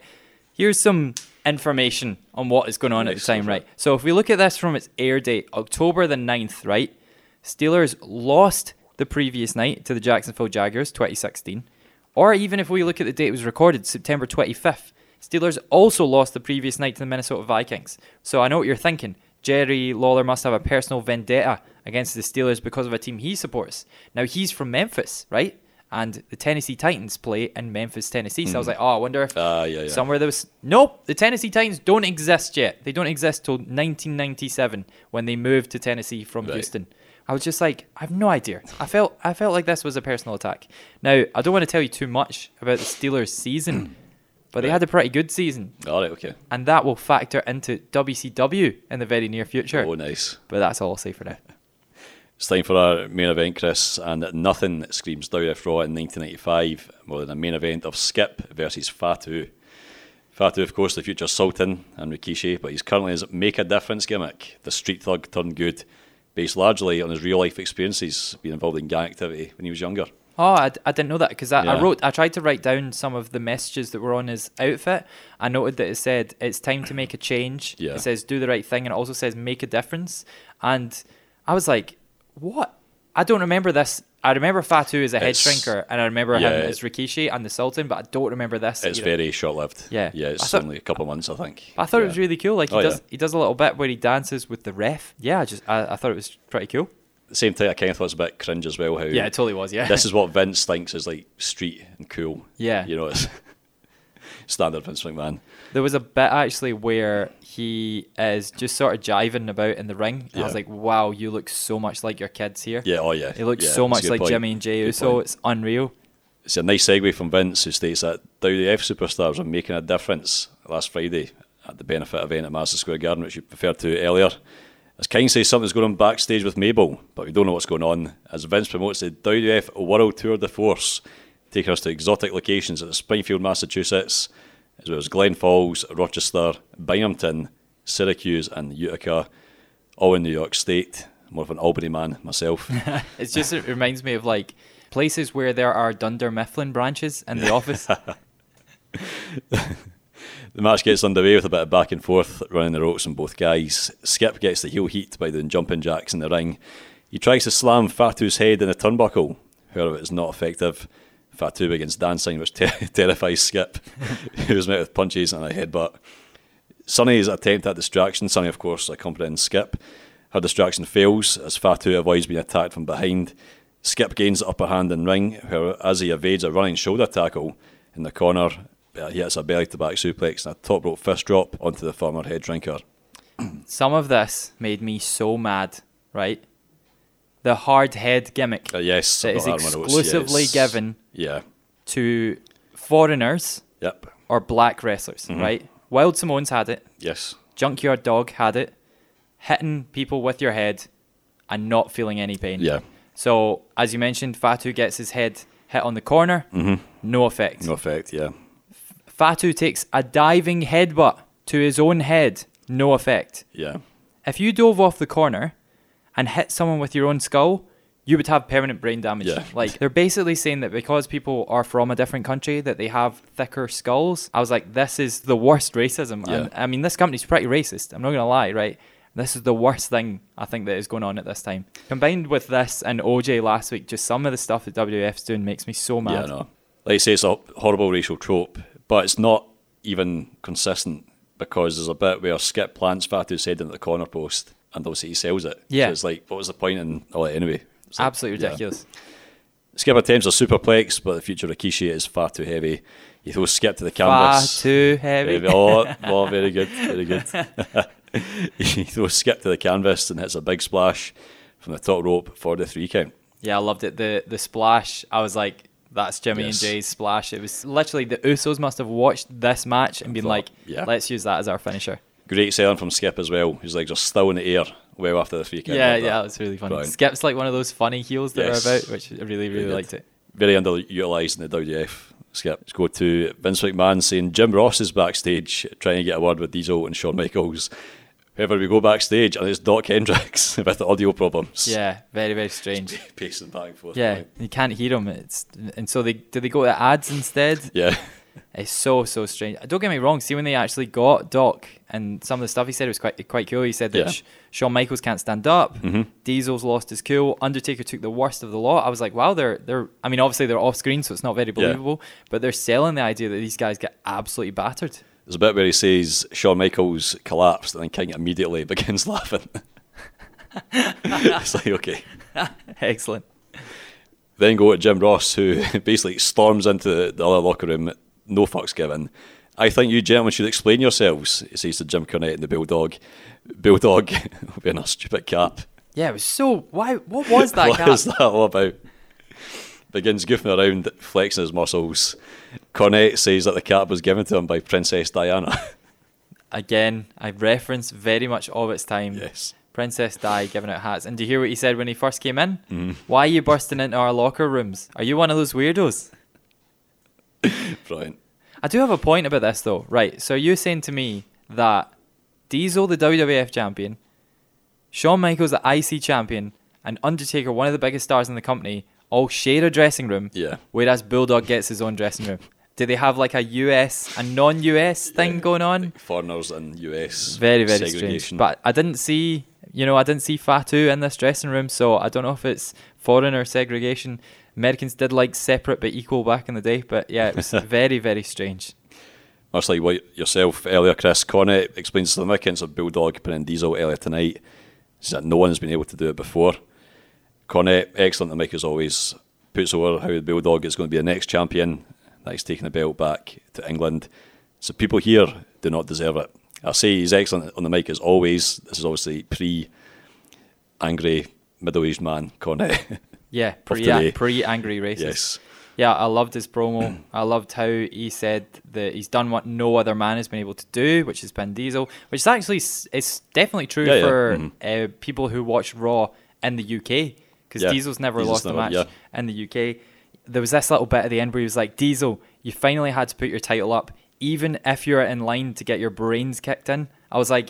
It's as if he's making out that Diesel's been forced to defend the title and he doesn't want to, which I thought was was really really good. He says really simply, he says, "Bulldog, just do what you did, you did tonight, and Yeah. and you'll beat him." And I was just like, "Oh, yeah, that's spot That's on." good, yeah. So, um, and he said he's going to take the world championship to England, Yes. which still has not happened. Twenty years later, very very sad about that. But could come to Scotland. Yeah, well, very very soon. Keep let's keep an eye on that. Very very soon. Bulldog says he beat Bret Hart for the IC title in front of 8,000 people in Wembley back in 1992. It's been Diesel tonight. He says he's hungry and he's about to chew on. In that 50 below hellhole known as Winnipeg, he is winning the title. It's very very strange, Yeah. but actually kind of worked for me. I kind of find it believable. I was like, oh okay. I didn't think that he was a credible challenger before this specific Raw. It didn't feel like he was Nah. last week. But see, in winning the match and then also this promo, I kind of thought, yeah, he came out okay. I thought he certainly deserved a run, Mm-hmm. Bulldog, yeah. Yeah. So we see King Mabel appear with Sir Mo.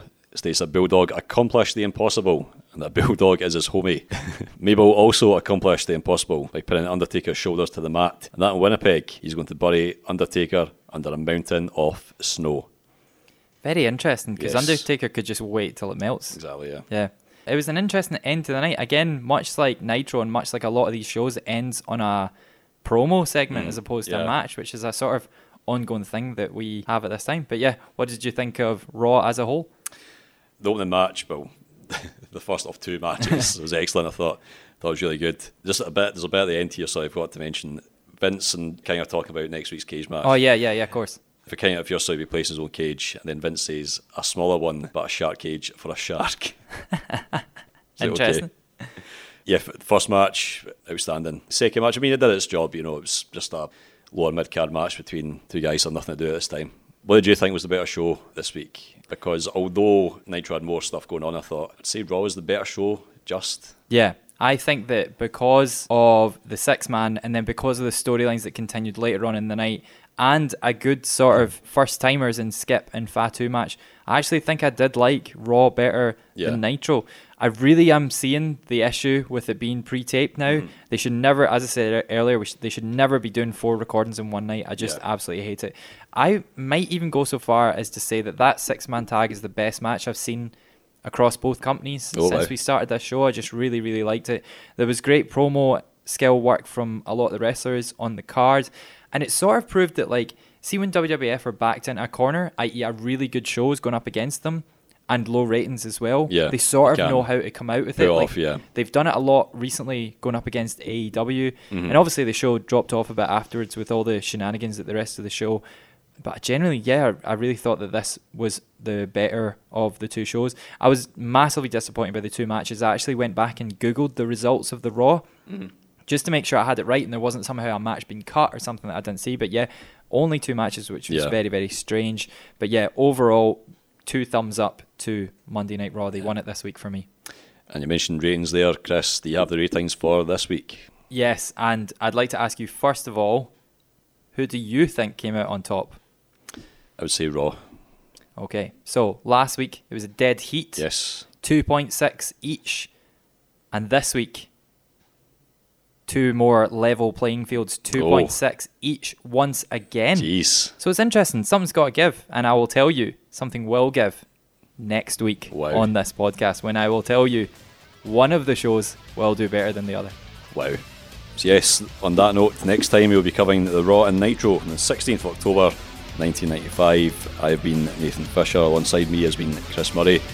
Subscribe to Super Extra Tweet Extra and the main Eat Sleep Super Extra Tweet podcast feed. On Super Extra Tweet Extra, we have many other extra shows such as Monday Night Rewind that you've been listening to, Raw Report, SmackDown Reviews, everything else. And follow us on Facebook, Twitter, Instagram, all at Super Extra Tweet. And we will see you next time on the Monday Night Rewind.